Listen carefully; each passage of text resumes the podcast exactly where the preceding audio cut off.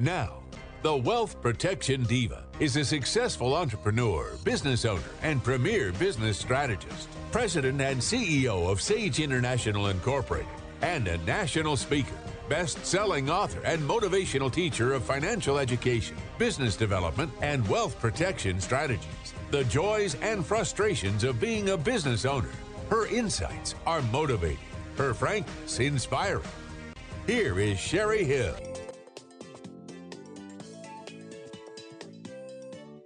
There is nothing more frustrating than doing everything in your power to be successful, only to see forces out of your control, such as a fire, cyber attack, or a virus, suddenly render your business inoperable. Businesses and their staff face a variety of hazards natural hazards like floods, fires, severe wind, hurricanes, tornadoes, and earthquakes. Health hazards, such as widespread and serious illnesses like COVID or the flu. Human caused hazards, including accidents and acts of violence. Technology related hazards like power outages and equipment failure. And criminal activity associated with business identity theft or cybercrime that includes credit card theft, network intrusions, and software piracy. Whatever one chooses to call it, disaster planning, emergency preparedness, or business continuity, and experts note that there are differences, the goals are ultimately the same to get an organization back up and running in the event of an interruption. The problem causing the interruption could be one computer crashing or an entire network crashing.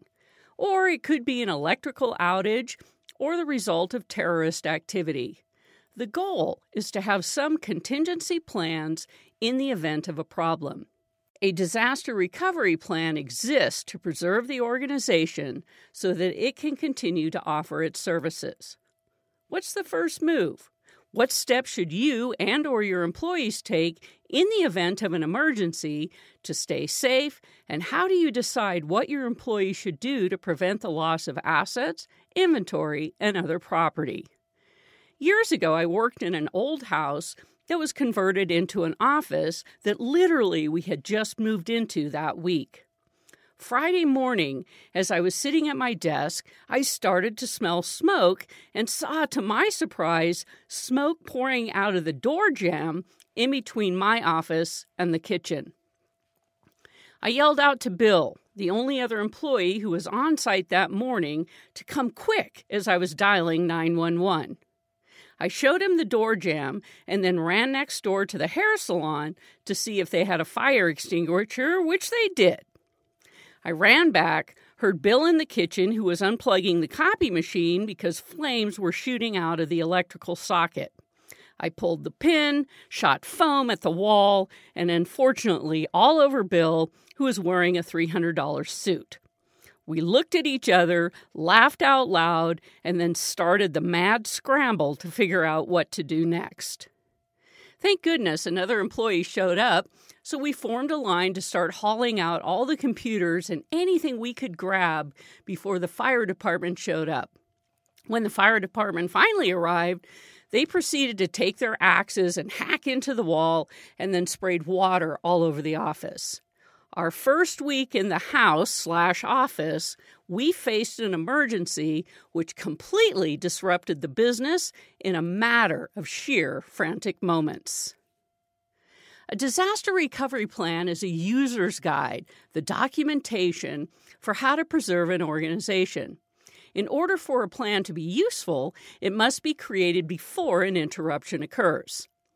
Business continuity is disaster recovery. Lost revenue is a driving force in business continuity.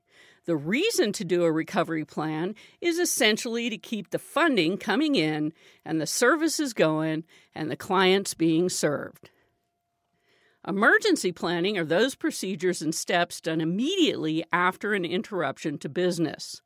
Disaster recovery are the steps taken to restore some functions so that some level of services can be offered. Business continuity is restoration planning, completing the full circle to get your organization back to where it was before an interruption. In order to write your plan, you have to do some planning. This planning is the process that will get you to the step where you then commit your plan to paper. You can't write a plan until you do the preparation. The most difficult thing is getting started. The second most difficult task is keeping the plan current. Unfortunately, there are no cookie cutter templates and one size does not fit all. There are some common elements among plans, but every plan will be different because every organization's structure and circumstances are unique. How do you know when it's a disaster? When critical services aren't happening. Can all employees recognize what a disaster is and what they should do? In the event of an emergency, all personnel should know what their roles are and where they should go. Train and drill. Staff has to know what to do. Even the best employees cannot be expected to know what to do when disaster strikes. Leaving each to respond in his or own her way only adds to the confusion of an event. A disaster preparedness and recovery plan should include employee training. It should address general training for all employees, including individual roles and responsibilities, information about threats, hazards, and protective actions notification, warning, and communications procedures, means for locating family members, emergency response procedures, evacuation, shelter, and accountability procedures, location and use of common emergency equipment, emergency shutdown procedures. Build emergency preparedness into the culture of the organization. Part of writing a disaster plan is to think ahead to the possibilities of what can go wrong and make contingency plans. Risk analysis is the process of identifying credible threats that could cause an interruption in an organization's business. It is important to recognize that some risks can come from within. For example, a business that has a kitchen on its premises or one that stores hazardous cleaning chemicals on site. However, you can't possibly plan for every scenario. It would take all of one's time and the plan would never get done. The goal is not to create a separate plan that addresses every risk, but to create one plan that addresses all risks or possible known scenarios. Keep in mind that during a disaster or an interruption, you can't count on being able to dial in, log in, or walk in. Here's what you need to think through what are the potential identifiable disasters, internal and external? How would each affect the organization's systems and programs? When analyzing risks, factors to consider include historical. What types of emergencies have occurred in the community at your facility or nearby? Regionally in northern Nevada, we have experienced earthquakes, wildland fires, which also produces bad air quality leading to health hazards, flooding, severe storms, hazardous material spills, transportation accidents, civil disorder, avalanches, drought, and bioagriculture and human infection. Geographically, what can happen as a result of your location? Are you in a flood prone area? Major transportation route, like by a freeway or the airport, or close to an area that is going to have a lot of road work that makes it hard for people to get to your place of business, or sadly, in a location that experiences robberies or looting. Human error. What emergencies might be caused by employees? This may be the result of poor training and supervision, carelessness, misconduct, substance abuse, fatigue, etc. Physical. What types of emergencies could result from the design or construction of the facility? Does the physical facility enhance safety? Consider the construction of the office, warehouse, retail store, or restaurant. Think in terms of security, landscaping, parking areas, lighting in halls and stairways, storing combustibles or toxins, hazardous processes or byproducts, fire escape or evacuation routes and exits, shelter areas, etc. How will you handle evacuating disabled people who cannot use the stairs or during a blackout when the elevators cannot be used? Consider what could happen as a result of a computer crash, prohibited access to your office, loss of electricity, ruptured gas mains, water damage, smoke damage, structural damage, air or water contamination, building collapse, trapped persons, chemical release. In spite of everything I said above, there are ultimately only four different scenarios that you need to plan for, regardless of the catastrophe or interruption. 1. Only your local office in the building is unusable. For example, one or more offices in your space become temporarily unusable because of a flood. Some contents and material may be recoverable, some may not. 2. The entire building is gone. For example, a fire destroys the structure and its contents. 3. A temporary disruption in services, such as an electricity outage. For example, two years ago, right at the edge of our parking lot, one of the NV Energy's power transformers exploded, causing a loud bang that literally shook our building. As we raced to the front window to see what happened, we could see large pieces of metal and sparks raining down on our cars, building, and one individual standing right there waiting for the bus. They were fortunately not hurt. However, this jolt caused an immediate power outage along the entire street, which lasted about three days. And four, an impact in the large geographic area, rendering the area uninhabitable for an unknown amount of time. After this break, I want to go through the steps in creating your disaster plan recovery. I'll be right back. Why should you do business with Sage International Incorporated instead of filing a corporation or LLC on your own, or worse, using one of those $99 plus state fee sites? First, you actually get to talk with someone who is going to work directly with you to develop a business strategy that is tailored specifically to the business you want to start. Second, unless you know what questions to ask, how do you know if the entity you choose will actually do everything you think it should, like protect your assets and significantly reduce your taxes? For over 20 years, Sage International Incorporated has helped thousands of business owners put a proper foundation under their dream. If you want to get started in the right business track, schedule your free 30 minute consultation today. Call 1 800 254 5779. That's 1 800 254 5779 or visit sageintl.com. Hello, I'm Brian Cushing, Senior Loan Officer at Guild Mortgage. I love talking about my specialty, the mortgage world, and how we help families in Northern Nevada accomplish their dreams of home ownership. Make sure you totally understand before you sign on the dotted line. Guild Mortgage Company is an equal housing lender. Company NMLS number 3274, NV Banker number 1076, NV Broker number 1141. Brian Cushing NMLS number 303045. Telephone number 775 453 0345. Located in 6990 South McCarran Boulevard, Suite 200, Reno, Nevada 89509. All loans subject to underwriter approval. Terms and conditions may apply. Subject to change without notice. Nataqua. Nataqua, News, the original, entertaining, informative, and historic publication. Nataqua News is a community newspaper with good news, history, travel, and fun. Nataqua News is delivered to the north slopes of the Sierra Nevada throughout Nevada and California. It's a delightful experience of yesteryear. The articles are outstanding, and the illustrations bring the stories to life. Fun for all ages. Nataqua News. Pick up your copy today. Nataqua. Welcome back, and thank you for tuning into the Sherry Hill Show. I want to talk about the first step in creating your disaster plan recovery is to appoint a person or assign a team, the emergency management team, to coordinate the various departments in the design of the plan. The second step is to decide who is in charge of making decisions. Who is going to have the authority to make short term emergency decisions, for example, whether to evacuate the building? What is the chain of command?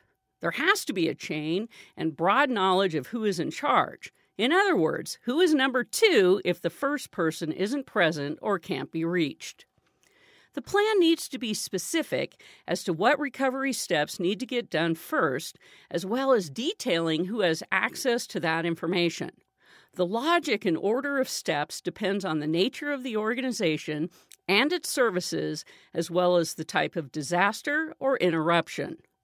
The members of the emergency management team will address this during the planning stages, particularly when analyzing the organization's services and programs.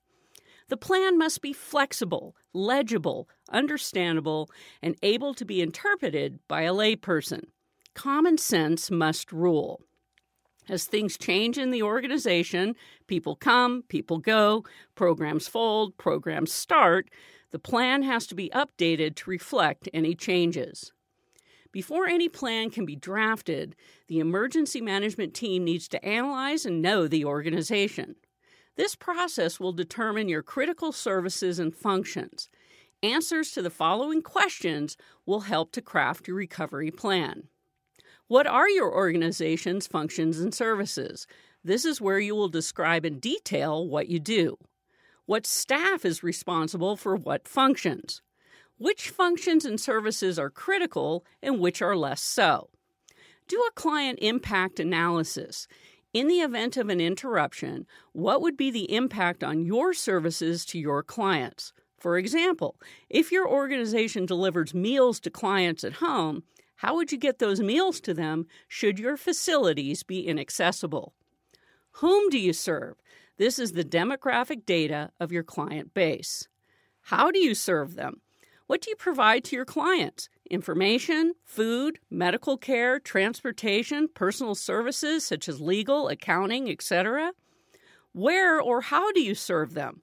On site, at their home, online, or the telephone? What are your personnel requirements? Are services provided by staff or volunteers? What are your equipment requirements? Computers, vehicles, tools, machinery? How do your services impact the organization's functioning? For example, if fee for service is crucial to your operations, what will happen if you cannot perform those services? As we have seen in the restaurant industry, if you cannot come to my location to eat, what other options do I have to sustain the business? Takeout, catering, meal delivery services. In order to make contingency plans, differentiate your organization's services. If, for example, a phone or computer system is needed to provide services to your clients, then do you have the ability to answer the phone or work from home or another location if you cannot physically be present in the office? Where is your organization's information or crucial documents stored? in the cloud, secure offsite location, on site in a fireproof or crush proof safe or locked filing or storage cabinet. Think about everything related to your corporation or LLC entity documents, accounting files and records, checks, credit cards, personnel files and records, including everyone's current phone number and emergency contacts, lease agreements, insurance policies, retirement plan documents, health insurance provider information, financial information, investment portfolios, business licenses, vehicle registrations, etc. Who could provide this information if those with the answers were gone? A computer crash can be just as devastating as the result of a disaster. You need to take an inventory of every piece of hardware your organization owns and would need to replace if damaged or destroyed. What company provides your website hosting, email service, IT service provider, and complete system backups? Is there a procedure in place for documenting all passwords needed to access all files and data? Do you have battery backup systems, firewalls, and malware installed on your network? Once data is lost, it's almost always lost forever. There will never be a full recovery without data. The next step in creating your disaster recovery plan is to do a business impact analysis, which determines in how many days or weeks without your regular stream of income you will go out of business. How long will it take before the loss of income affects the delivery of your organization's services? How many payroll periods can you meet with no income? How many vendors will get paid and which ones? What is your cash reserve? How quickly do each of your services have to get back up and running? In other words, what is the acceptable level of downtime? In some instances, it could be immediate power shut off, power back on, or it could be protracted in cases of a severe storm. You need to examine each discrete, definable component of an organization, each department, and its critical services that you want to resuscitate. It's important to keep in mind that in an interruption, there will always be a certain amount of downtime that you're going to have. In determining your recovery time objective, another question to answer is what constitutes unacceptable downtime? Then you can determine where you need to initially focus some resources or face some budget realities to purchase or upgrade your technology, facilities, or equipment that would be utilized in the event of an interruption. Create a communication plan. Perhaps one of the most overlooked components of a disaster recovery plan is having a good communication plan. Communication is critical when responding to and recovering from any emergency, crisis event, or disaster.